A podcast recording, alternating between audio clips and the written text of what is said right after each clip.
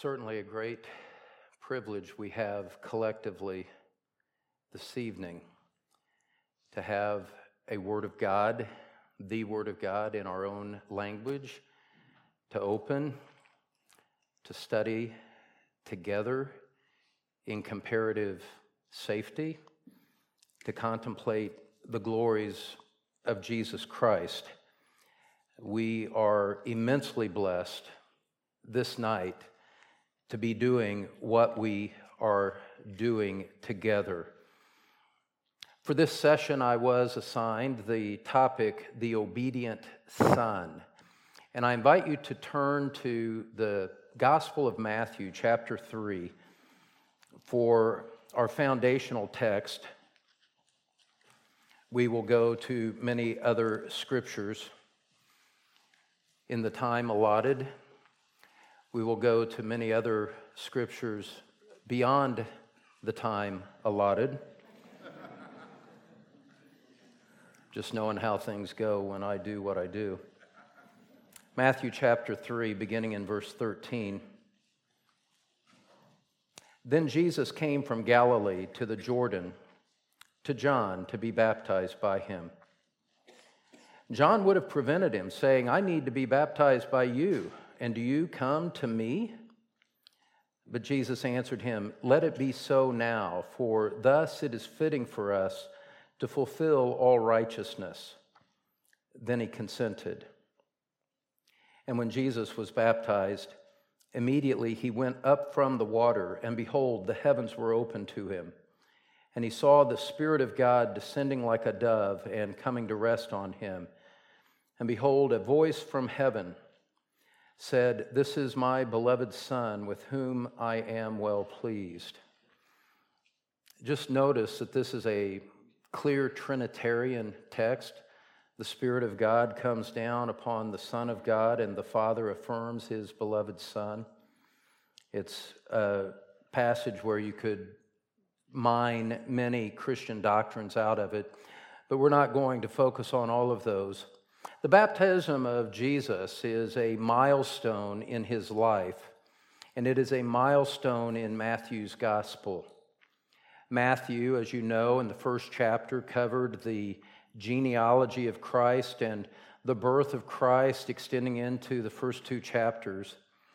And in chapter three, he introduced the ministry of John the Baptist, who called sinners to a baptism of repentance calling them to repent and to bring forth fruit in their lives. And it was a challenging, direct, confrontational message to those who were dead in their sins. But now, as John the Baptist, John the Baptizer, continues the ministry that the Lord had given to him and which was prophesied by Isaiah, you know, close to 700 years prior, now, John the Baptist has a candidate for baptism that is unlike any other. And John recognizes that there is an incongruity in what he does and the significance of his ministry and the person that has come to submit for the ministry of John the Baptist and to be baptized. This, in other words, is a momentous occasion, one of deep profound significance. It requires deep, profound thought for us to understand the fullness of everything that is in front of us here in this wonderful text.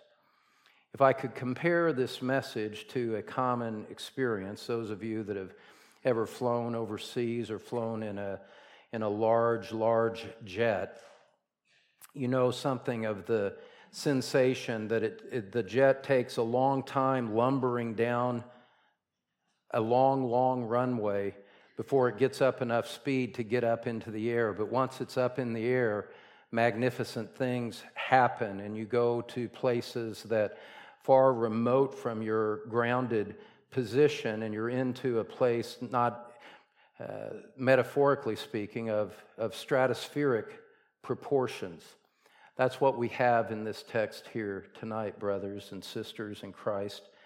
It's, this message may seem to lumber along for a while, but it's going toward a liftoff into things that, have, that are of great significance for your personal salvation and for the fullness of the understanding of what the Lord Jesus Christ did for us during his life, death, and resurrection. So I want to start with the first point here this evening. I'm not very good with points, and that's all right. I am not a model of exposition for others to follow.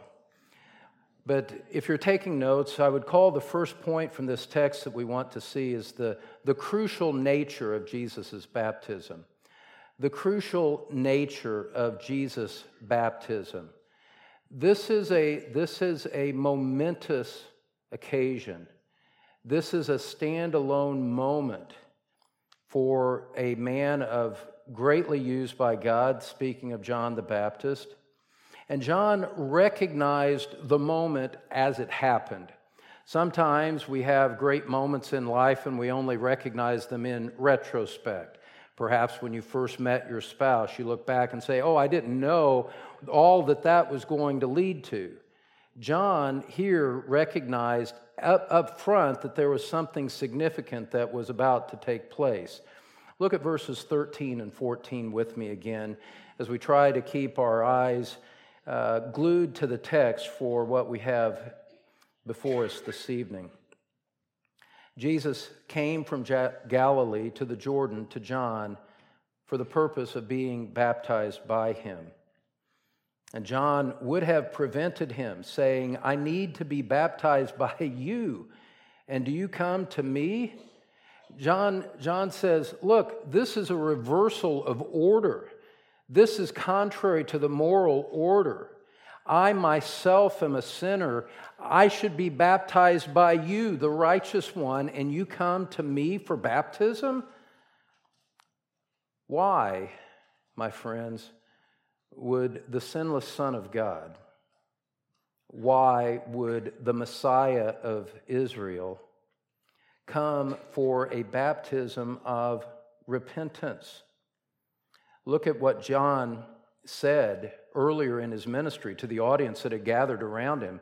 For example, in verse 7, there in chapter 3, when he saw many of the Pharisees and Sadducees coming to his baptism, he said to them, These are the, the religious leaders of the day. The Pharisees were considered the, you know, the keepers of the law of God and the ones who gave the true interpretation of the law of God. And John sees these religious leaders coming to him and he calls them a brood of vipers. Who warned you to flee from the wrath to come? Bear fruit in keeping with repentance. And don't presume to say to yourselves, We have Abraham as our father, for I tell you, God is able from these stones to raise up children for Abraham. Even now, the axe is laid to the root of the trees. Every tree, therefore, that does not bear good fruit is cut down and thrown into the fire. John had supernatural insight to the nature of those who came to him. And he confronts the Pharisees, again, the religious leaders of the day, said, You men are broods, you're a brood of vipers. You have nothing to do with true repentance. You have nothing to do with true spirituality. You need a thoroughgoing repentance despite the position that you hold in our nation. And so, by way of contrast, when Christ comes to him, and he hesitates. He, he, he stutters, so to speak. Says, I, ne- I need to be baptized by you. This is, this is not the way that things should be.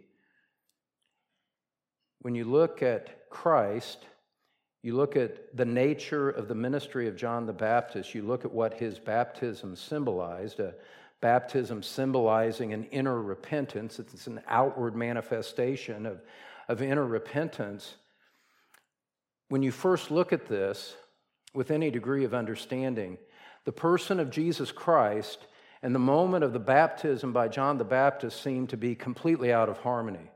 There, there, this has no connection whatsoever. This man, Jesus, John knew, was holy and undefiled. He had no sins of which he needed to repent. Contemplate that.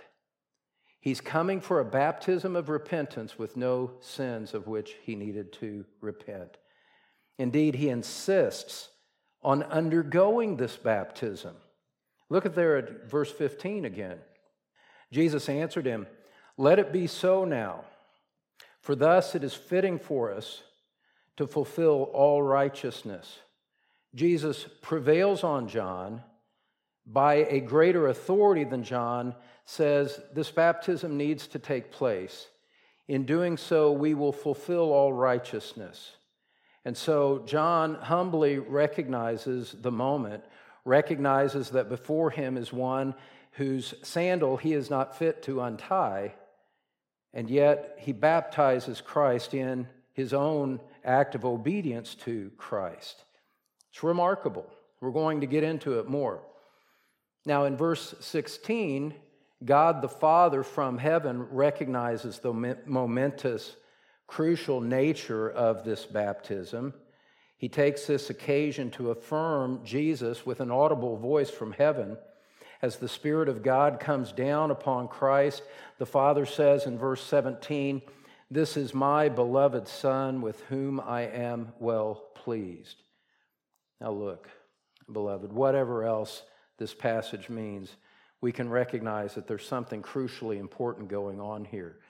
Each member of the Trinity is visibly or audibly involved with the occasion. You have a prophesied representative of God performing a God appointed ministry in the baptism of repentance that he has courageously carried out in the face of opposition and hypocrisy from the religious leaders and you have Jesus himself saying this needs to take place. Now, for those of us privileged here in the 21st century to have an open Bible in our laps, in our own language, in a place of comparative safety, gathered together, there should be a sense of a holy hush that comes upon us, a holy sense of awe that descends upon us, engendered by that same Holy Spirit, saying, Whatever I am reading here is something that is of great transcendent importance. There's something far beyond earth, far beyond my personal salvation, far beyond my personal devotions that is at stake here. This is something in the stratosphere that we consider as we move along. Now, before we go into some greater detail with this text and its theological implications, I want to point your attention to a couple of passages in the book of Acts. If you would turn to the book of Acts, chapter 1, for a moment. And just to realize that Scripture recognizes the baptism of Christ as the formal beginning of the public ministry of our Lord in Acts chapter 1, verses 21 and 22, and we're just going to hurry through these texts. Acts chapter 1, in verse 21, the 11 remaining disciples, after Judas had perished, realized that they need to appoint another man to fill his office of apostle so that there would remain 12 apostles. And so they, they set forth the qualifications that are required of the man that would serve as the substitute for that man of destitute spirit.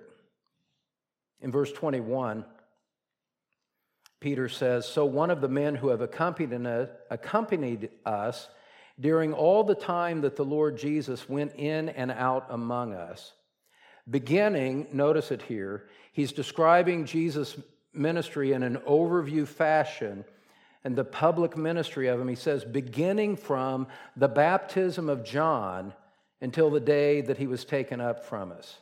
And so he says, whoever is going to serve as an apostle, as an authorized representative of Jesus Christ, one of his uh, formally appointed proxies, whoever is going to do that had to be with us at the beginning when Jesus was baptized by John. It was that essential that one of the apostle, if you were to be an apostle, you needed to have that personal familiarity with the baptism of Jesus, that direct personal involvement at the time. An apostle must have seen Christ from his baptism to the ascension. In other words, the public ministry of Christ is like bookended from the baptism of John to his ascension into heaven, as we read in Acts chapter 1. Now, later, a similar summary of Jesus' public ministry appears in the sacred text. Look at Acts chapter 10 with me. Acts chapter 10. Beginning in verse 37.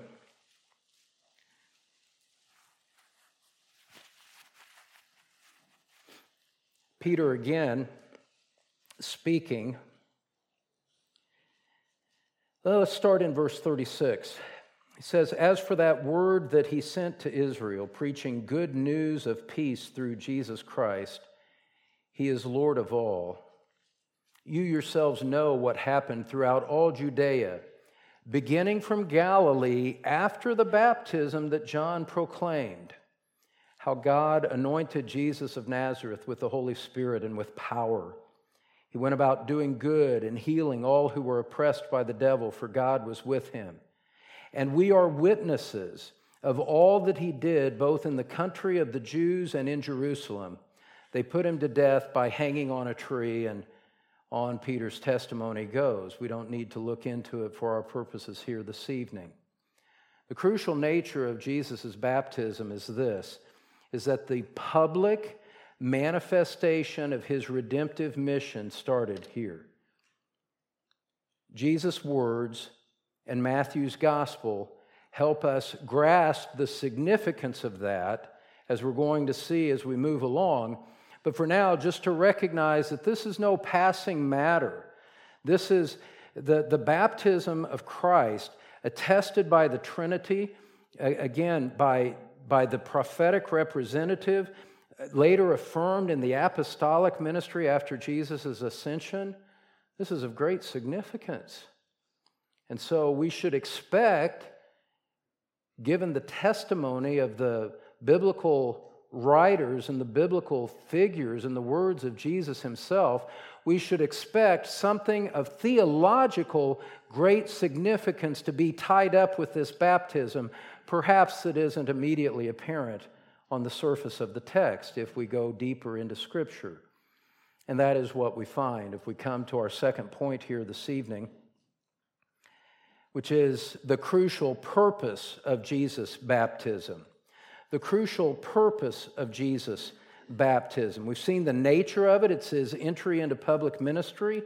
That's the that's the significance of it from a chronological perspective, you might say. But let's go back to Matthew chapter 3. And as we continue to keep our eyes on the text of God's word, let's look at verse 15 yet again. Taken in isolation,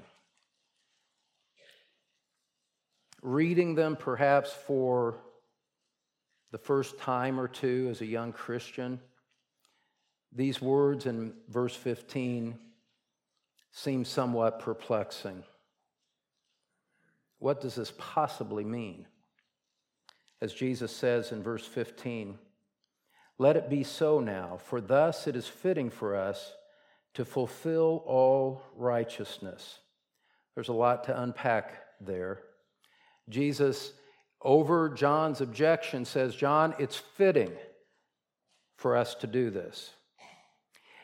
To say it's fitting means that this occasion of my baptism, in the words of Jesus, it is suitable to achieve a goal.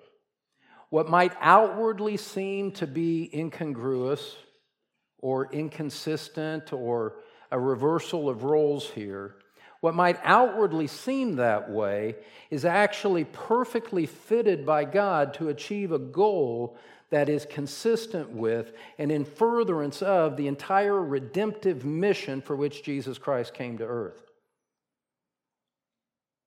To fulfill all righteousness, the word fulfill means to perform something fully, for it to be completed, to be carried out, to be accomplished. And so, What's happening in this baptism is suitable to carry out a goal for which Christ came. So Jesus tells John it's suitable to baptize him. In that moment, some 2,000 years ago, you can almost, I haven't been to Israel, but you can almost picture the vivid scene in, in the mind as they're at the river. There's this conversation taking place, there's things happening in a heavenly, in a heavenly way. In that picturesque moment, which no doubt passed rather quickly in terms of clock time, they were carrying out a crucial purpose. They had something to achieve, something that had to be accomplished that could be accomplished in no other way. And Jesus says that purpose is to carry out righteousness. To carry out righteousness. Now, those of you that have studied anything about biblical interpretation, hermeneutics, know that it's important to consider the immediate context to know what a verse means, what a clause means. But here, really, there is, there is nothing to help us understand what that means here, right now, in this immediate context of the short narrative that I read. There's no further explanation of what it means to carry out righteousness. Commentators today propose many different theories of what it means, but it doesn't really help so much to know that there are differences of opinion. So we're, we're kind of stuck. We're kind of stuck if we just stopped right here, stuck recognizing something of great significance is happening here, something that's necessary for the fulfillment of righteousness that is fitting and yet, in the immediate context, it's really not explained to us by the scripture. I'm reminded of what our brother said in the first session. Sometimes the Bible can be really frustrating. Why not just say it? Why not just spell it out? God didn't see fit to do that, but we can agree on one thing for sure. You and I need to settle one thing really clearly on our mind that I've already said, but we need to come back to it yet again. Jesus did not need to be baptized for his own sake. Jesus did not need to be baptized to further his own righteousness. He was already perfectly righteous. He carried the eternal righteousness of God as part of his intrinsic essence. He was sinless, as testified throughout all of Scripture already perfect, already sinless.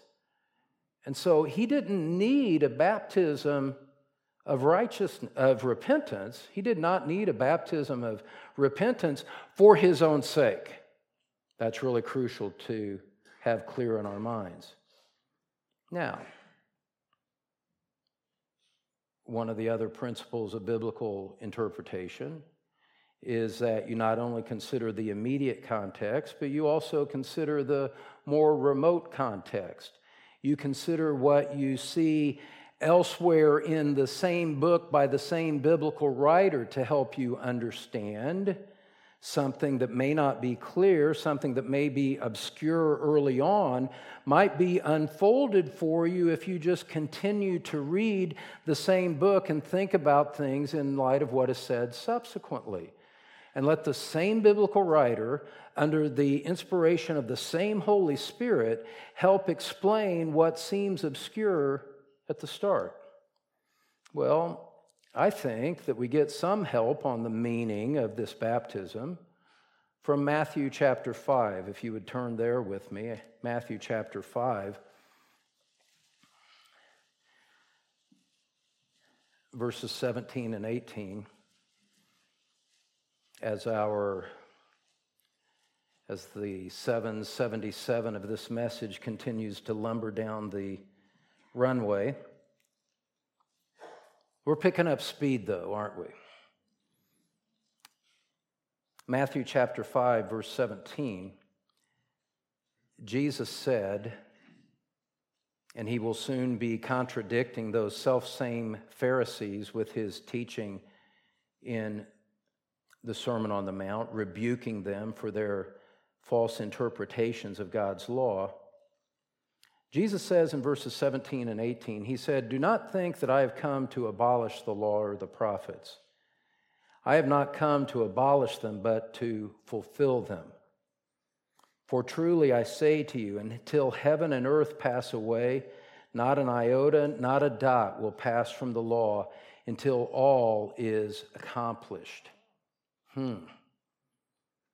Jesus, in his own words, after his baptism, is saying that somehow, whatever else this passage means, and you can preach a half dozen messages on verses 17 to 20 and just barely be getting started. Somehow, whatever else this passage means of what Jesus says here in chapter 5, somehow he came to earth to fulfill the law and the prophets with absolute precision, so that nothing would be left out, so that everything that was required by the law and the prophets under the headship, you might say, of Moses and Elijah, everything that had been said for the prior 1500 years had to be fulfilled and had to be fulfilled in the person of Christ. Now, this is a total tangent with what I'm about to say. But if you read the New Testament with an eye toward the significance of the fulfillment of the law and the prophets, you will be absolutely astonished at how often the biblical writers base the gospel, base the truth, base their writings on what, uh, as, as being that which was consistent with what the law and the prophets said. If you miss that in the New Testament, you're really missing something really profoundly important. Jesus' life and ministry does not happen in a revelatory vacuum. It does not happen independent of what had taken place by God's spokesman over the prior 1500 years. There was this process of continuing revelation taking place that was pointing to Christ, that was requiring righteousness, establishing God's moral law. And the momentum of that was building for a millennia and a half. The, the fullness of the picture was being rounded out. And now Jesus Christ steps into that prophetic unfolding and says, I'm here to fulfill it all. That's breathtaking. That is astounding for a man to stand before us in human flesh and say, you know, the prior, in speaking in English terms, you know, the 39 books of the Old Testament? You know, the law and the prophets and the moral law, the Ten Commandments, and all of the ceremonial law and everything else that the law of God requires. I'm here to bring it all to pass. That, that, that alone is a stunning claim to deity if you think through it all. He came to do what the Old Testament had in mind. And it could be no other way because the law could not be abolished, it cannot be abolished. But again, we're confronted with this conundrum. The law has to be fulfilled, and yet Jesus didn't need to fulfill it personally for himself because he was already perfect, he was already righteous. What's going on here? What's going on here? Let's cut to the question. How could the baptism be involved in the fulfillment of righteousness? Let's rephrase the question. For whom did Jesus submit to the baptism of John? For whom did Jesus keep the law? Oh, Let's look at another text from Matthew's gospel, just continuing on as we frame these questions and we start to feel some lift under the wings. Matthew chapter 20, Beginning in verse 25, Jesus called his disciples over to him and said, You know that the rulers of the Gentiles lord it over them, and their great ones exercise authority over them. It shall not be so among you. But whoever would be great among you must be your servant, and whoever would be first among you must be your slave. Even as the Son of Man came not to be served, but to serve and to give his life as a ransom for many. I believe, beloved, that in this verse we see that which helps to bring out the fullness of what Jesus was doing as he submitted to baptism, the fullness of what he was saying there in Matthew chapter 5. And if you think about it, just as it's difficult for us as an early reader of Scripture for the first time to understand what's being said, it makes perfect sense that when Jesus is just embarking on his public ministry, that something of such profound significance as fulfilling all righteousness could only be laid out and planted as a seed in the soil of the hearts of those who heard. It could only be planted as a seed because they had nothing. They had no, they had no paradigm by which they could understand the fullness of what was being said. So that as we continue reading on in Matthew, it starts to open up to us. Look at what Jesus said again there at the end of verse 28. The Son of Man came to give his life as a ransom for many. He who would be great would be a servant. Beloved, Jesus, throughout everything we've been reading, has been on a divinely appointed mission of redemption. He's on a mission to redeem sinners. He's here to serve others.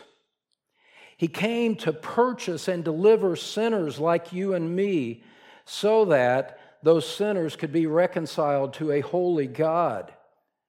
What we have to see here, and now the plane is soaring off into orbit, the entire life of Jesus Christ, along with his death, was one great collective redemptive act for others. As he obeyed the law of God, he was not obeying it for himself, he was obeying it for others. He was obeying it for his people. As part of his mission sent into the world, he rendered perfect obedience to the law. And beloved, he did that not for his own sake, but as a gift of love, as a res- representative for his people. He rendered an obedience to all that God required, all that the law of God required, all of the fulfillment of prophetic requirements and predictions. He did it all as a representative for his people. It is stunning to consider. If it was only a matter of shedding his blood on the cross, he could have done a three day mission. He could have come down on Friday, like I flew in today, done the work, gone back to heaven, and avoided the complete inconvenience and condescension and humiliation of the prior 30 years. The reason he didn't was because those 30 years were part of the fulfillment of his redemptive mission. The law of God must be obeyed. The law of God must be fulfilled. It must be fulfilled in every way by everyone that would ever go to heaven. And you and I we can't do that. We haven't done that since Adam. It has been an impossibility. Our first father, Adam, fell, and with, uh, and with him, all of the rest of us did also. Thrown into irretrievable ruin. Born into depravity, born into unrighteousness as our inherited nature, and then we live out our own 70 years or whatever the Lord gives us, and we add our own contributions to the accumulated sins of mankind dozens, hundreds of times a day, a week, you choose the time frame. We're a guilty lot.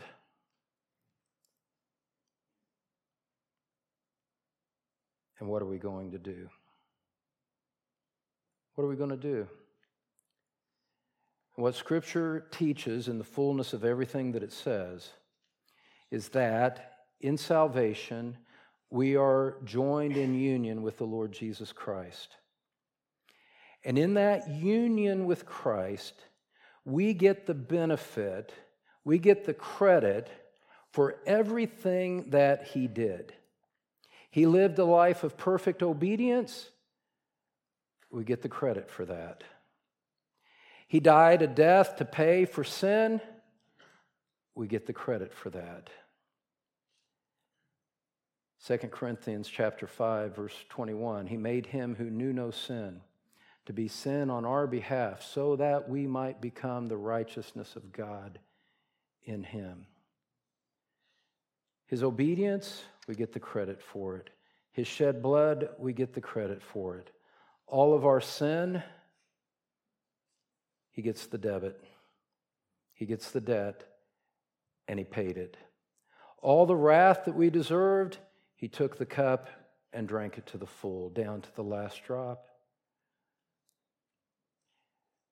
This is so remarkable. It's so humbling. It's really difficult for us to begin to get our minds around the fullness of what it, of what it says. But throughout his life, Jesus obeyed the law perfectly. In John 8 46, he could look at his, his opponents, his enemies, and say, Which one of you convicts me of sin? Total silence. They had nothing to say. Hebrews chapter 4 15 says, He's been tempted in all things as we are, yet without sin. Why does that matter to you and me today? Why is this so important for, for a stable theology of the atonement, a stable theology of salvation? Why does this matter? It's because we are not righteous. Romans chapter 3, I invite you to turn there with me. I have this noted in my notes, and you might as well get the benefit of it since I put it down there, right?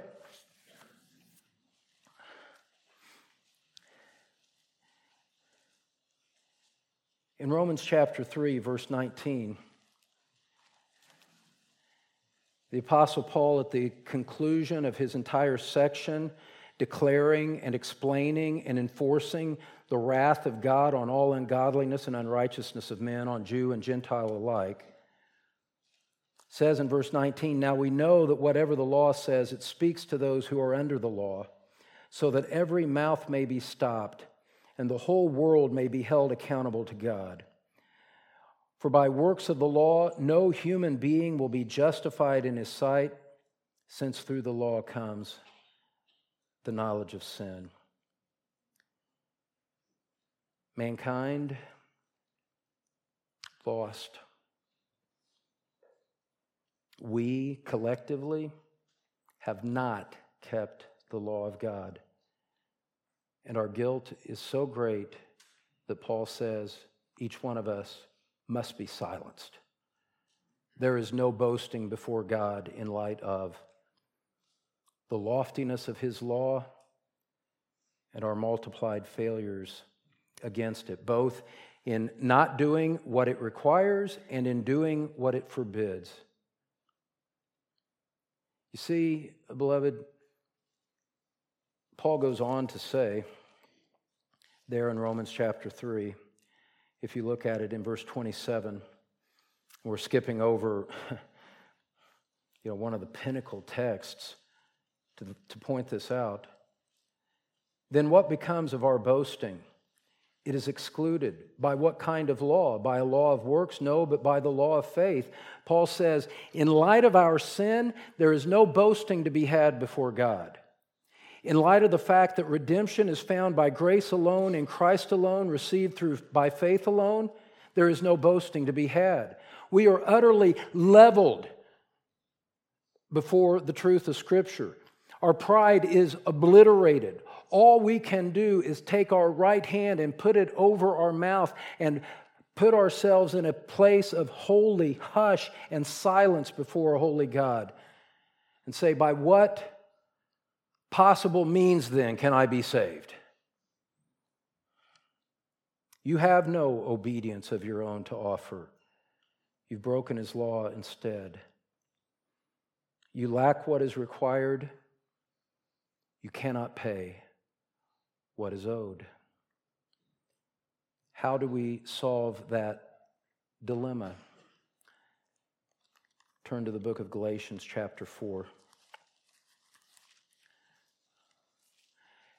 Now, tomorrow morning we will see the suffering Son and talk about the, the substitutionary work of Christ on the cross. That's not the focus for this message. This is kind of preliminary to that. But after 1st and 2nd Corinthians, you come to the book of Galatians, chapter 4.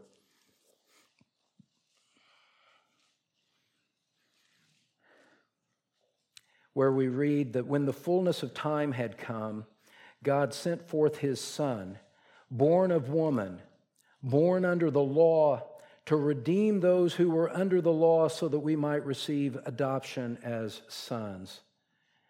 And then in Romans chapter 5, verse 19. You don't need to turn there, just jot it down and look it up later for the sake of time. Paul making a comparison between the first Adam and the second Adam, explaining how Adam's disobedience threw everyone into sin and lostness, and how Christ, through his obedience, made life possible for the many.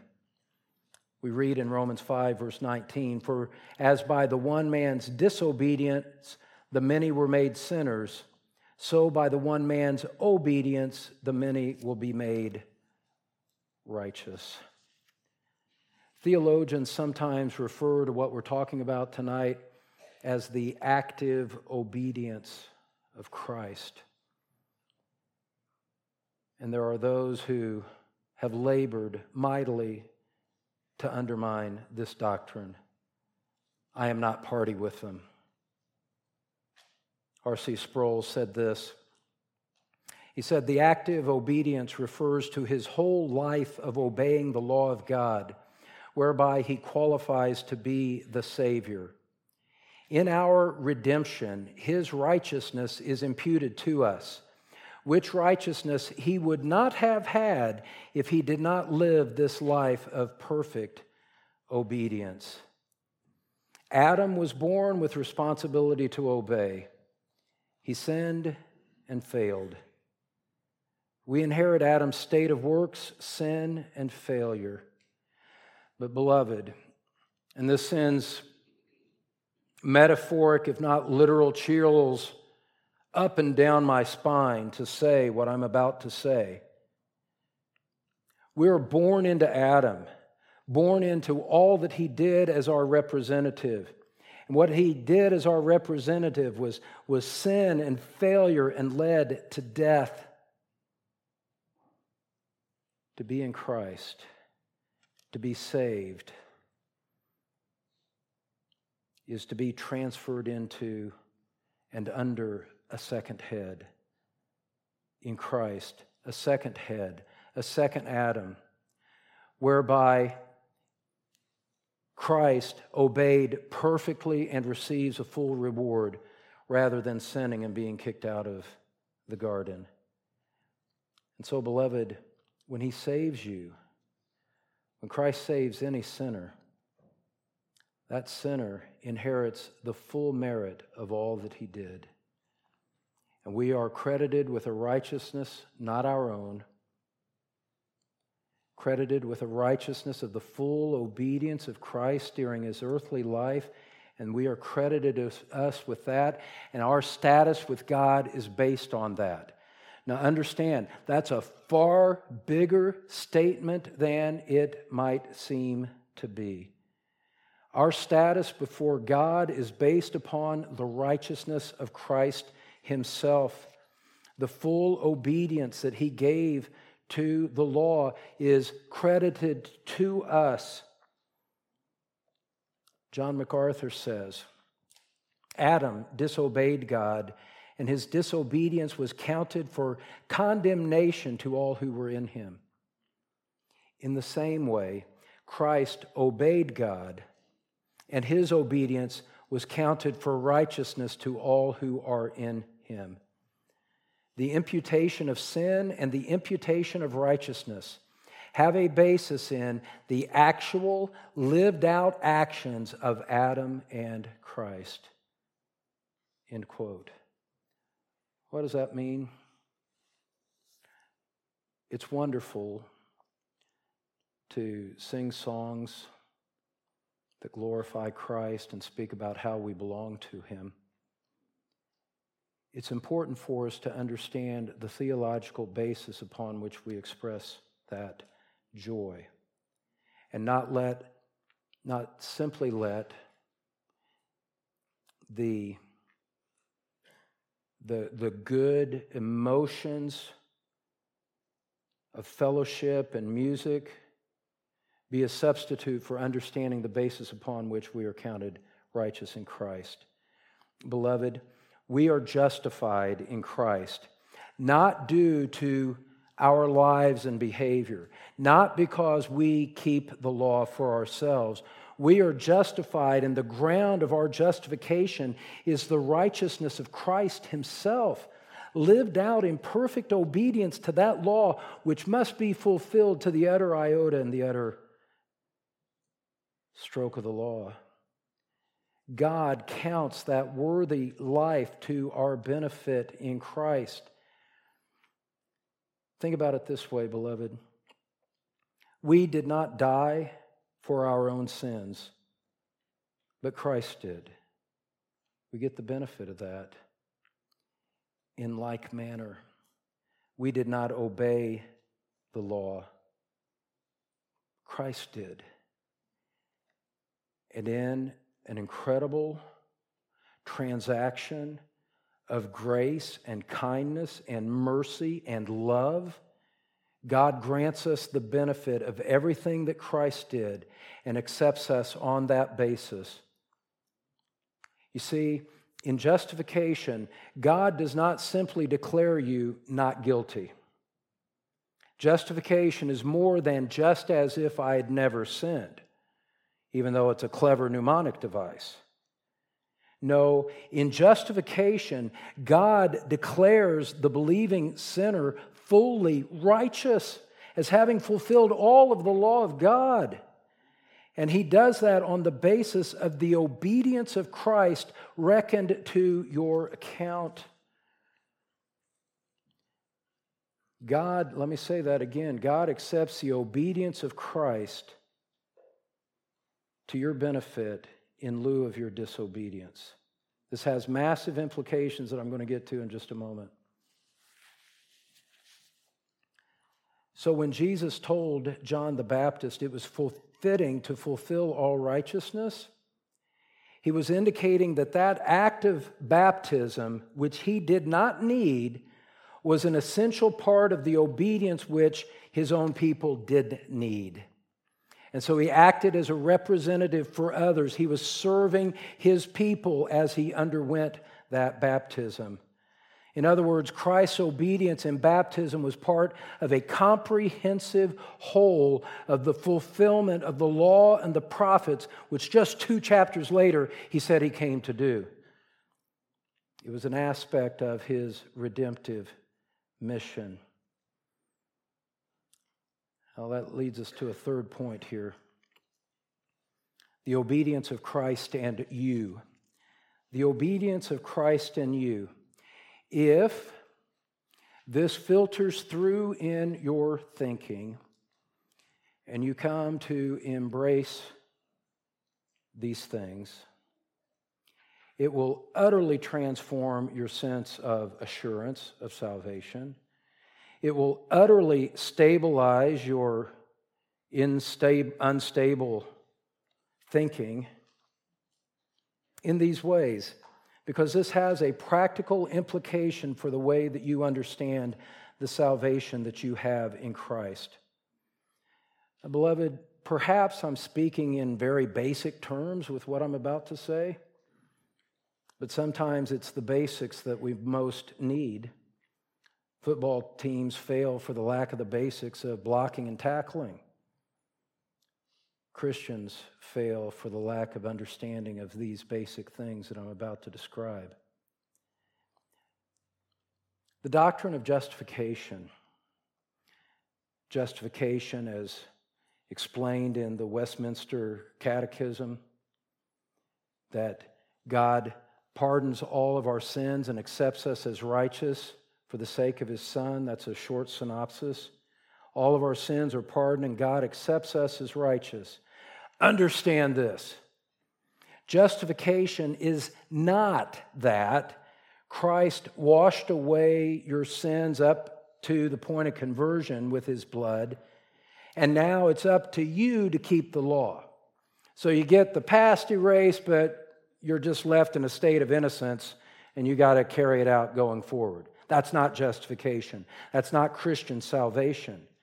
And a lot of us, even if we would deny that in a practical, in, a, in an abstract, theological sense, in a practical way, we're so tied up with our, whether we're obeying or not, that we tie our assurance around that, completely missing the ground of our justification. Justification tells us instead that Christ took our penalty for sin and he also kept the law perfectly on our behalf. You and I who are in Christ, we stand before God. We stand in the, in, if, you, if I can use this language and metaphor, we stand in the holy courtroom of God. Where others should fear to enter. We stand in the courtroom of God with full and bold and confident access. Ephesians 3:12. In Christ we have bold and confident access in him. Because justification tells us that Christ took our penalty for sin and he kept the law perfectly on our behalf. We stand before God united with Christ in all the perfection and satisfaction that he made. How does that impact your day to day thinking about your walk with Christ? You're, as you walk through this world, as you still stumble and sin, as we all do in many ways, James chapter 3? Well, let me just mention a few. This is, this, again, this is just, this is like having to be below zero outside and someone throws the windows open. There's just this bracing cold that comes through that awakens you and refreshes you. You're starting to understand this when you understand this. At the initial moment of your salvation, you are as completely justified as you will ever be because your subsequent good works do nothing to contribute to your righteous standing with God. It is all, your righteous standing with God is all premised on the perfect righteousness of Christ, period, full stop. It's not his good, it's not his righteousness and a contribution from yours. It's his righteousness alone. Stated differently, if you are justified now, you will certainly be justified on the final day. That's because justification was, is, and always will be based on Christ's obedience and none of yours. And at the initial moment of our conversion, when the Spirit of God grants us faith and repentance and God draws us to His Son, at that very moment, the full obedience of Christ is credited to your account, and that cannot be improved upon, and it cannot be taken away. It cannot be diminished. And so, If you remember the day of your conversion, as I do, not everybody does, it's not always that clear. I'm no more justified today than I was at noon on November 20, 1983, because the full obedience of Christ was credited to my account. And this gives us confidence as we think about the day of judgment. In Christ, you will never be cast away. You need not fear life. You need not fear the deathbed. You need not fear the throne of God Himself. God has already said, This is my beloved Son. In Him I am well pleased. And if you are in Christ, then you are embraced by that heavenly declaration. If God accepts the Son and you're in the Son, He accepts you just like He accepts His own Son. We are in Him. We are forgiven. We are declared righteous. We are accepted in the beloved, adopted into His family, fully redeemed, one day to see Him face to face and to be made like Him because we will see Him as He is. So you see, beloved, all that Christ did for us, it was so much more than the three hours of suffering on the cross. It was three decades of obedience rendered as a servant on behalf of his people. That's why we sing, My hope is built on nothing less than Jesus' blood, and that's what God requires. Faith in Christ is what God requires. It's the only thing that he accepts. And as a result of that, to be in Christ means that you, you will never be cast away. You could never be cast away under any circumstances whatsoever because all that God requires has been fully and completely done for us by our great brother in heaven. J. Gresham Machen was one of the greatest theologians of the early 20th century. He suddenly became ill, and it was apparent that he was going to die much, much sooner than he expected, even a few short days beforehand. He texted his friend, and as he was facing death, he said this. He said, I am so thankful for the active obedience of Christ. There is no hope without it.